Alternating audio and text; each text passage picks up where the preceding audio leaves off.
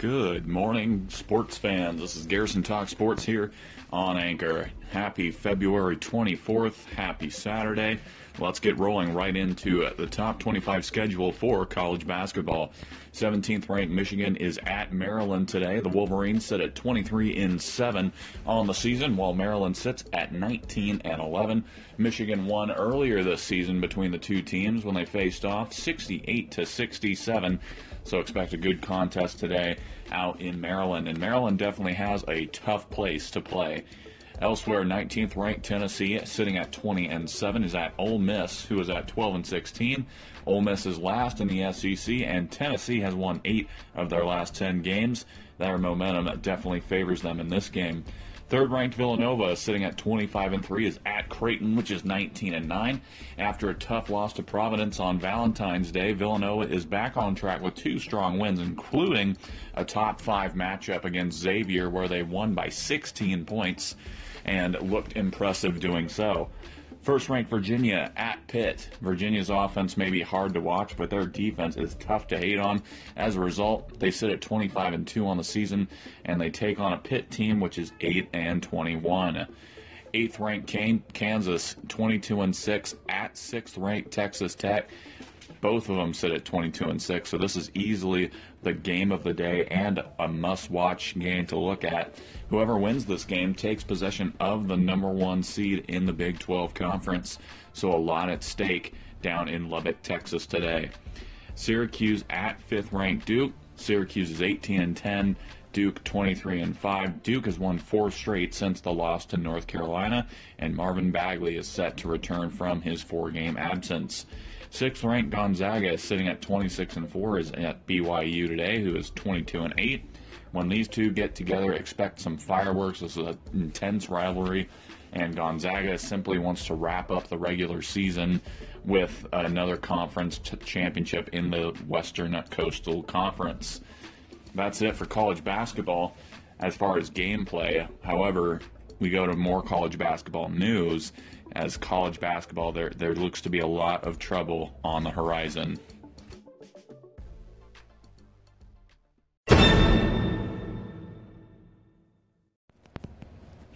The FBI has reportedly intercepted multiple phone conversations in which Arizona head coach Sean Miller discussed a $100,000 payment to secure the commitment of star freshman DeAndre Ayton. This, according to ESPN's Mark Schlabach. Miller allegedly had multiple conversations with Christian Dawkins about Ayton, a t- projected top five pick, who was a contender for National Player of the Year. Dawkins used to work for former NBA agent Andy Miller at ASM Sports, and he was arrested in the fall for his role in facilitating improper bribes and benefits for college athletes. According to Schlabach, Dawkins asked Miller if he should go through former Arizona assistant Emmanuel Richardson to finalize the payment, but Miller told Dawkins to go directly through him. Richardson was one of four Division One assistants to be arrested by FBI agents after the agency's multi-year investigation into rampant corruption and bribery in recruiting. After Richardson's arrest, uh, and Arizona's implication in the FBI's first wave of findings, Miller put out the following statement, quote, As the head basketball coach at the University of Arizona, I recognize my responsibility is not only to establish a culture of success on the basketball court and in the classroom, but as important to promote and reinforce a culture of compliance. The best of my ability, uh, to the best of my ability, I have worked to demonstrate this over the past eight years, and will continue to do so as we move forward. 14th ranked Arizona takes on Oregon today. They remain first in the Pac 12 standing, standings. You'll have to wonder how Sean Miller will survive this FBI probe and if his job at Arizona will continue on next season.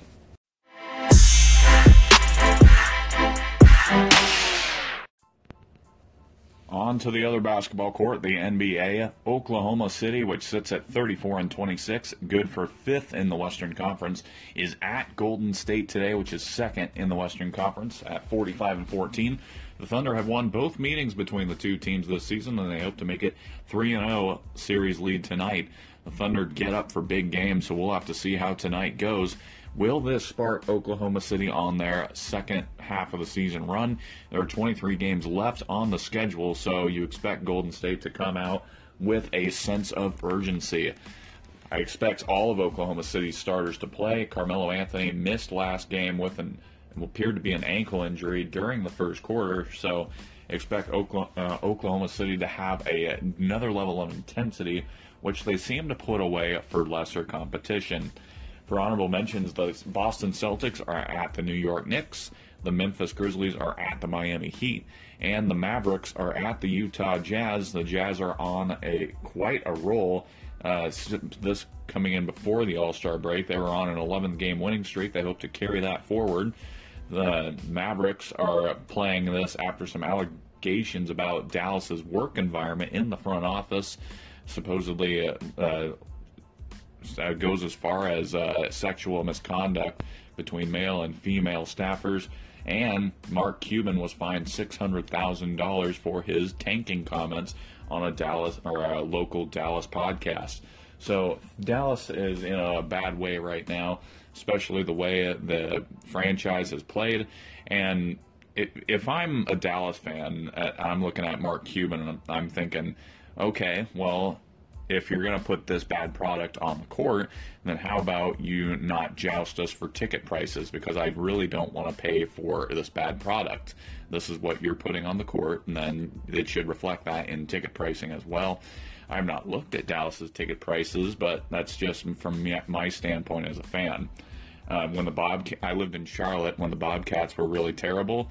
I would always go just to watch the other teams. Quite honestly, uh, I also have known I'm a Spurs fan, so I would always go in town and see them play.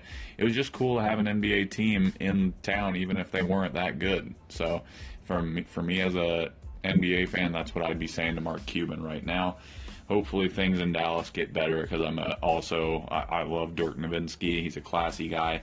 I hope things get better for his case.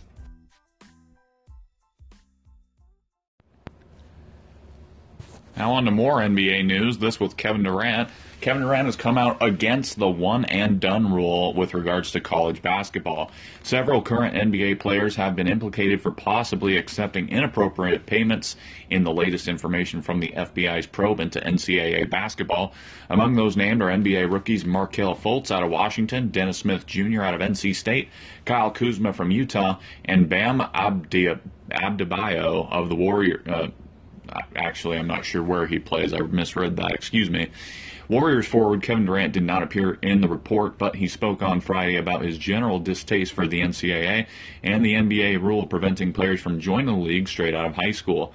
Quote, you want these players to go out and go out there and play on the biggest stage, Durant said.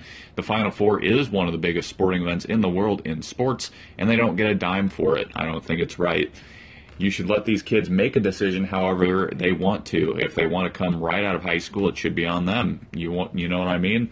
You can't control everything. So if they feel as though they're ready, that's on them. They want to make a decision on their life, that's on them.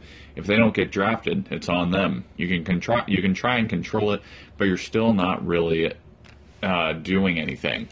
Durant, who played one year at Texas before being drafted second overall by the Seattle Supersonics in 2007, said he would have skipped college altogether if he had been allowed. The league began prohibiting players from entering the league straight out of high school in 2006. Uh, yeah, probably, Durant said when being asked about entering the NBA out of high school. I needed the money. Players like Durant would most likely have no problem adapting to the NBA without a year of playing in college or overseas to prepare. But the rule was put in place after several high schoolers either fizzled out or went undrafted. Changes to the current one and done rule are reportedly being strongly considered by the league and the New Players Association, and it appears that it's only a matter of time before we see something new. I really think that's going to help both the NBA and college basketball. On college basketball side, if you have a really talented player, you get to see him play for maybe two or three years in your program. That's fantastic. And for coaches, it makes their job easier because they don't have to constantly go out and recruit new talent to their program and work on building chemistry up in the off season on the NBA side, you get more mature players out of this. If if a guy wants to come out of high school, like Kevin Durant said, that's on them. But you get a more mature player, like say a Dwyane Wade, who spent four years at Marquette.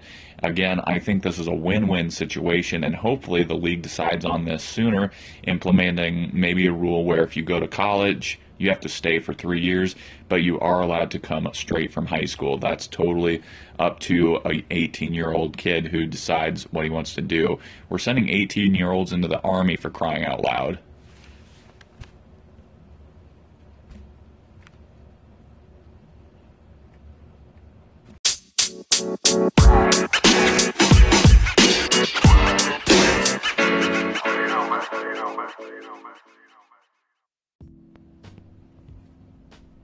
U.S. Soccer has a new president. Carlos Cordeiro is the new president of U.S. Soccer Federation, succeeding his boss, Sunil Gulati, in a final vote over the weekend that concluded a contentious race. Gulati, who has served as head of the organization since 2006, declined to run for re-election after the U.S. men's national team failed to qualify this year for the World Cup for the first time since 1986. Gulati also steps down amid multiple lawsuits between U.S. Soccer, the sport's official governing body, and the U.S., the North American Soccer League. The suits are explained in the link provided on the site I was on. I believe it was CBS Sports.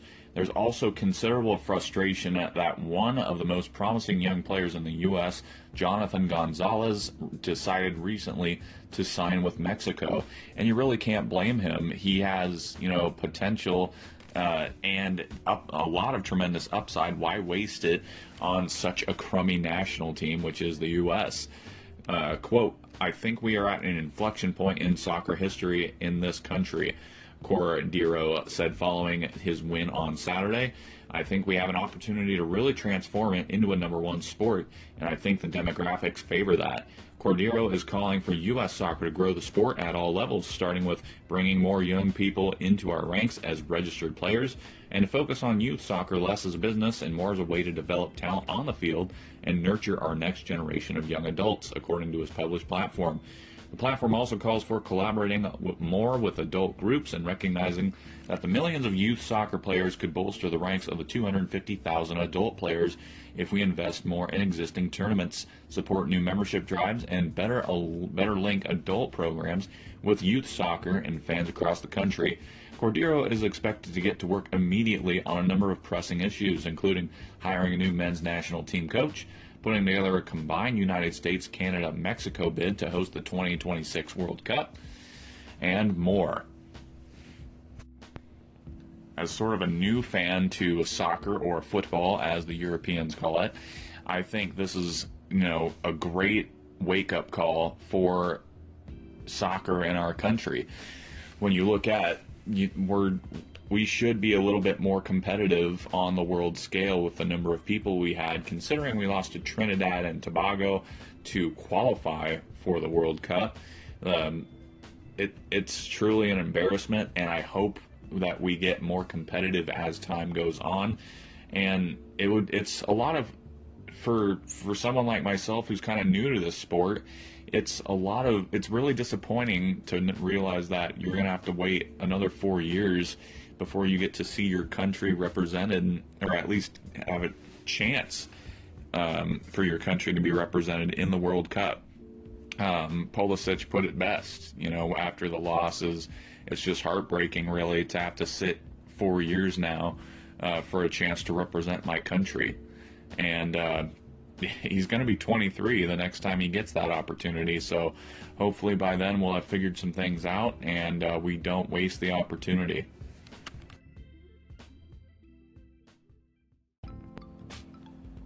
Thanks for listening to this episode of Garrison Talk Sports here on Anchor. If you like what you heard, please hit the star on my channel to favorite my channel. And if you'd like to listen to me on other outlets, you can find me on Google Play Music or iTunes, Garrison Talk Sports. You can also find me on Facebook. Once again, Garrison Talk Sports.